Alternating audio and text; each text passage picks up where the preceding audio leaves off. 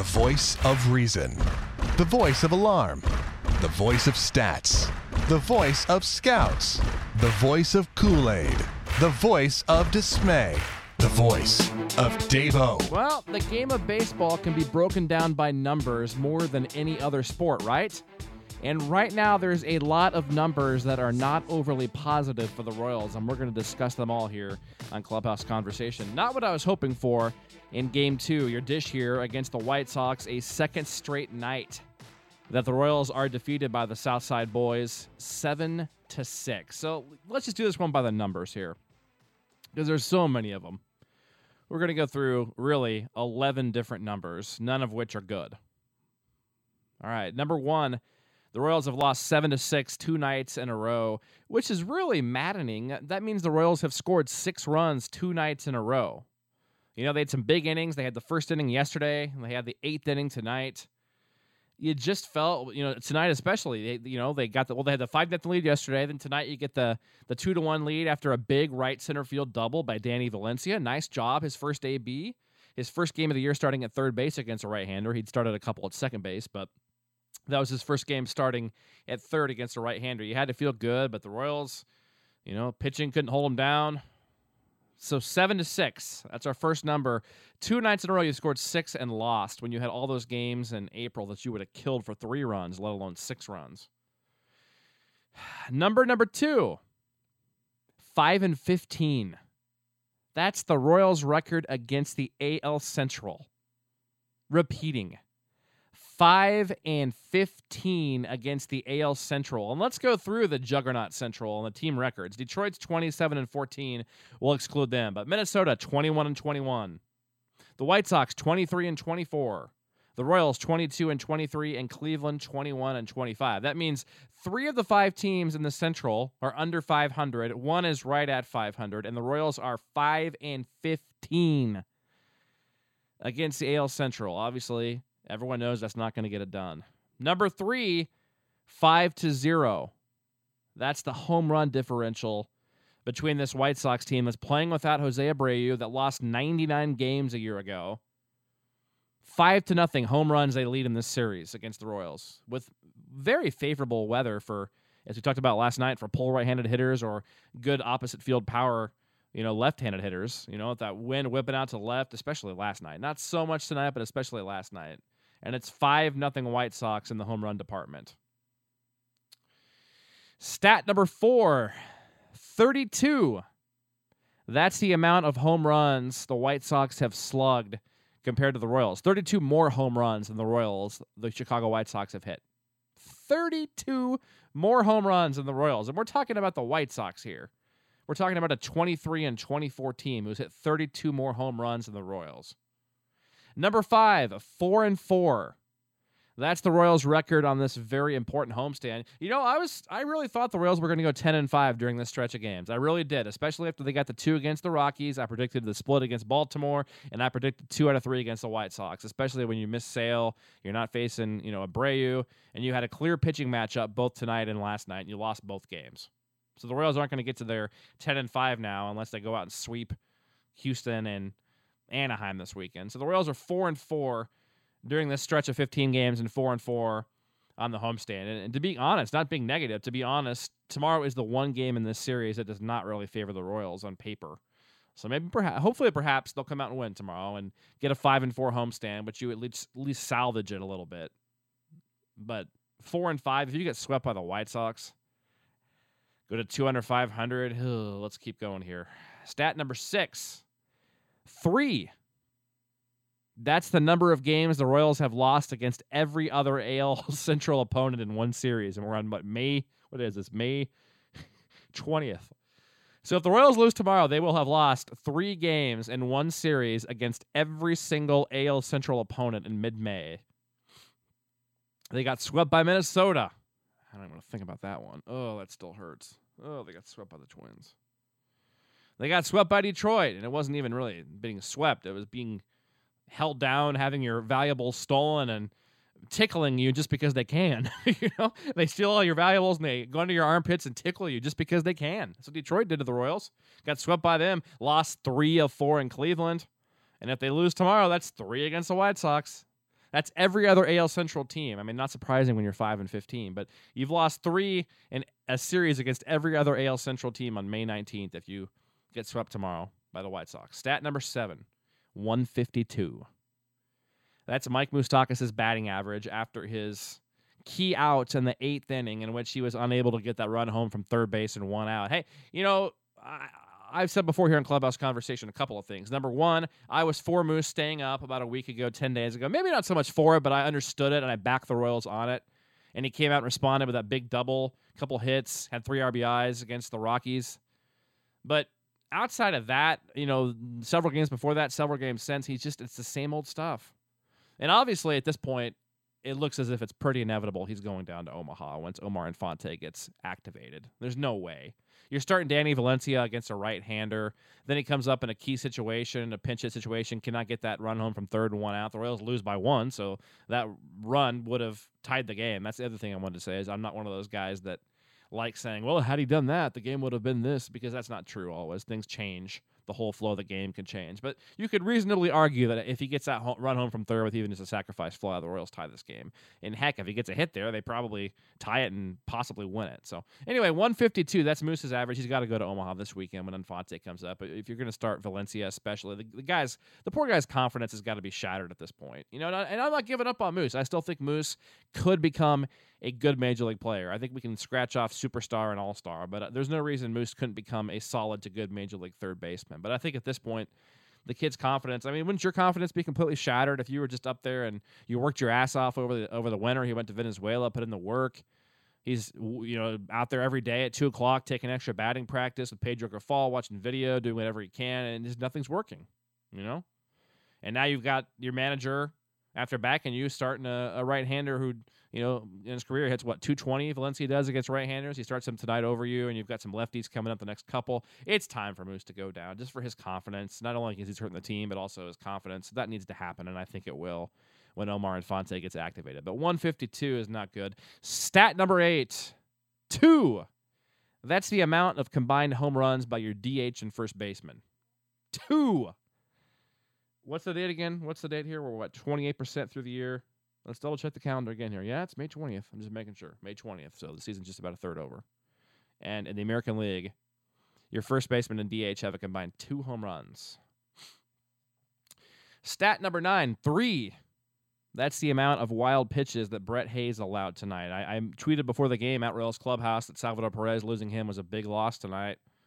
It was. I'm not saying Sal would have smothered every single one of Ventura's pitches, and Ventura's to blame ultimately. You know, you've got to give him the credit for bouncing the pitches, and they weren't easy plays. I mean, I think we're so spoiled with Sal back there that we forget the normal catchers don't block those balls at a high rate. But you know, three of those, surely Sal blocks two of them. I think we can agree with that. Well, you know, ultimately Ventura's the guy to blame, but Hayes has got to be able to block one of those, two of those. I mean, it, the last two directly led to a run. So you mentioned Moose not getting that sac fly, that was a run. You know, then you mentioned Brett Hayes not blocking balls, that cost him a run you go through it. There's a number of guys. Again, it's a team game. A number of guys contributed. Ventura didn't really have it tonight, and then you know, stat number ten is Brett Hayes' zero batting average. Like seeing Francisco Pena out there. He's been mashing it. What nine home runs the last two weeks in Omaha. The guys, I think, gunned out forty percent of base runners down there, give or take.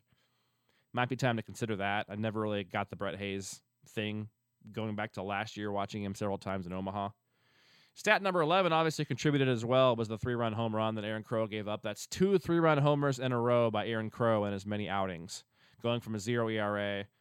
And now his ERA currently sits at 3.60 for the Royals. So 11 different numbers that really break down this game and the in the situation we're at in the season right now. And again, you know, the Royals are still right there. They're a game and a half out of the wild card it's ridiculous talking about the wild card May 20th. I know, but I'm grasping at straws. I'm trying to stay positive here. but the Royals are still in this thing, man. They're right there. but uh, back under 500. Here's the other problem. So we mentioned 5 and 15 against the Central against, you know, only one team is 500 and that's fringe at best. So four of the five essentially are under 500 teams right now in the Central. So three of the other four that you play are essentially under 500. Now 15 of the next 18 are against teams with winning records for the Royals. So um, the Royals are probably going to make a move one way or the other here pretty quick. It's hard to stay right at 500, two under, two over, one under, one over, 500 all year. With these games coming up and the Royals being so bad against the Central, either they're about to get hot and start evening things out, getting back to the mean and winning in the Central, and they're going to beat some of these good teams as they have. I mean, they beat the Rockies both games. They split with Baltimore. They won the season series with Baltimore. It's impressive you know, either probably the Royals are going to move north or south here pretty quick. They're not going to continue to hover at 500 all year like this. It just the, the, the formula is not there for that to happen.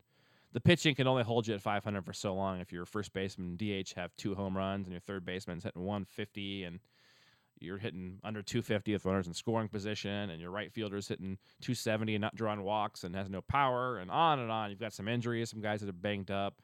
That's not going to continue if they don't start scoring some runs. So we're probably going to make a move here pretty quick either way. Now, other than that, a couple things about the game tonight. Yordano Ventura, decent. Six innings, four runs, seven hits, only struck out three, walked one. That's because they were mauling him. They were just ambushing him, swinging early, raiding him. Those first pitch swings. A, it was a good game plan. You know, he gets the fast, throws you the fastball to get ahead. The White Sox were ready for it, hit some balls well. Give him credit. But I mean, Ventura hung in there. He gave the Royals some innings, so again, we've talked about how spectacular he can be, and when he's quote unquote bad for his standards, he's still, you know, about league average. So that's that's encouraging. Alex Gordon, a couple more hits. That's encouraging. Billy Butler, another hit. That's encouraging. I mean, there's some good things happening. Good to see Francisco Pena gun out Adam Eaton at second.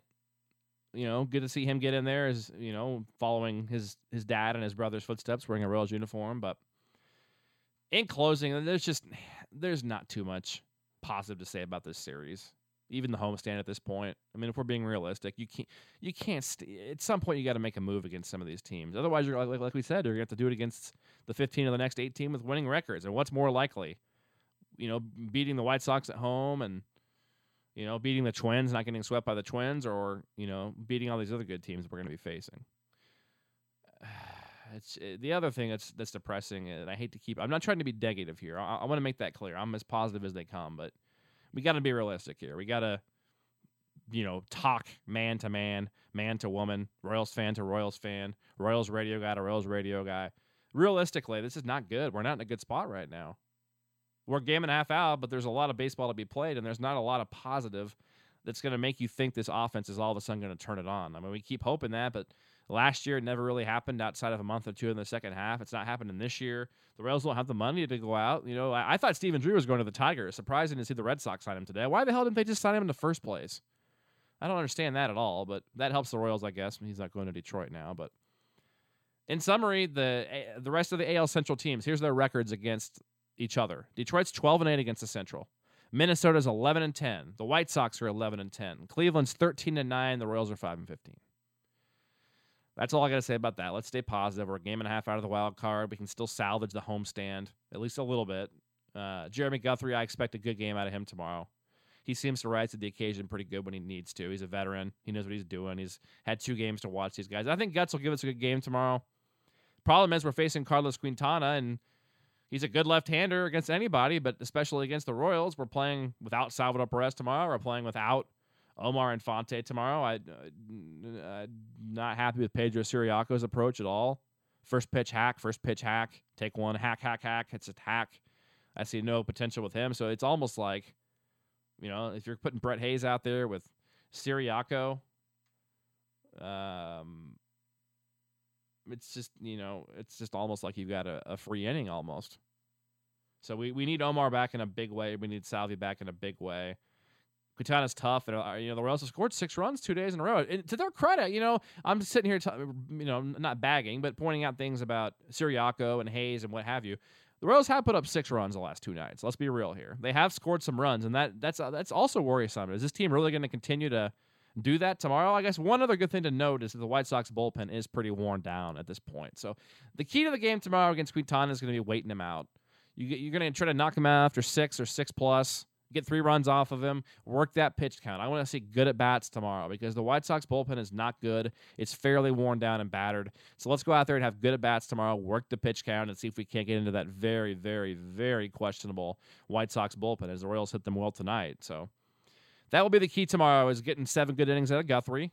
three run ball out of Jay Guts and hope the Royals can scratch out three against Quintana, make it a battle of the bullpen, steal it at the end, salvage the homestand, and head to Anaheim after your off day on Thursday. But until then, we'll, we'll have it tomorrow night here again on Clubhouse Conversation. Hang in there, Royals fans. I was much less frustrated tonight than I was the night before. There was a lot less to be upset about tonight. I mean, as far as specifics about the game.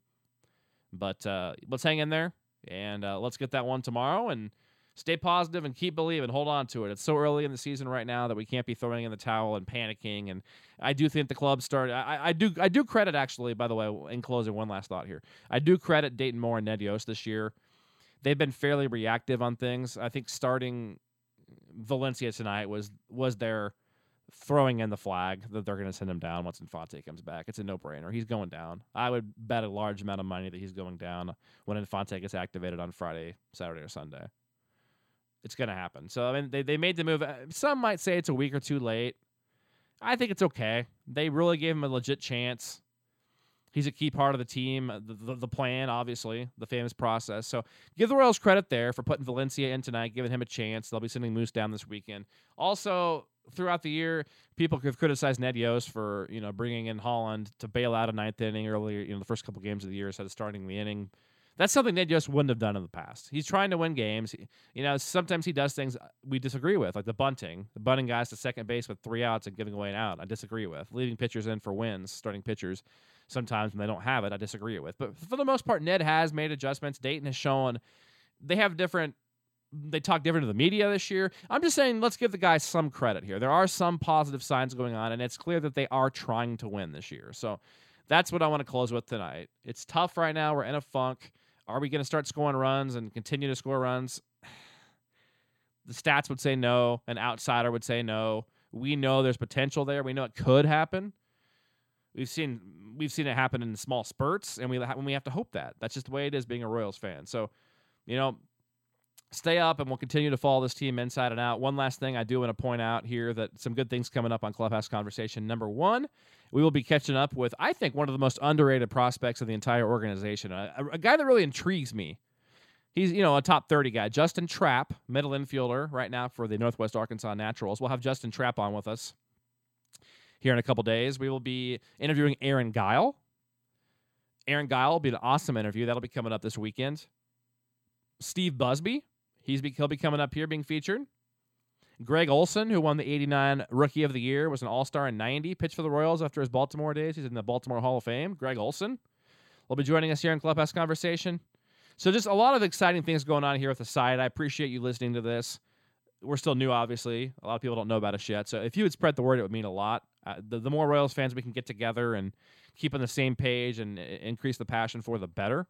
Follow us on Twitter. Please pass on the word at Royals Clubhouse. You can subscribe on iTunes. Just keep passing on the word, and I hope you're enjoying the site. I'd love to hear from you if you're listening to me right now.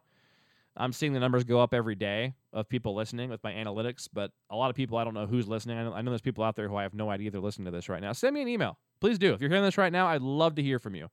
Just click on the contact us there at the top of the page send me a little email. Tell me who you are. Tell me about yourself. I'd love to hear from you. What, how long have you been a Royals fan for?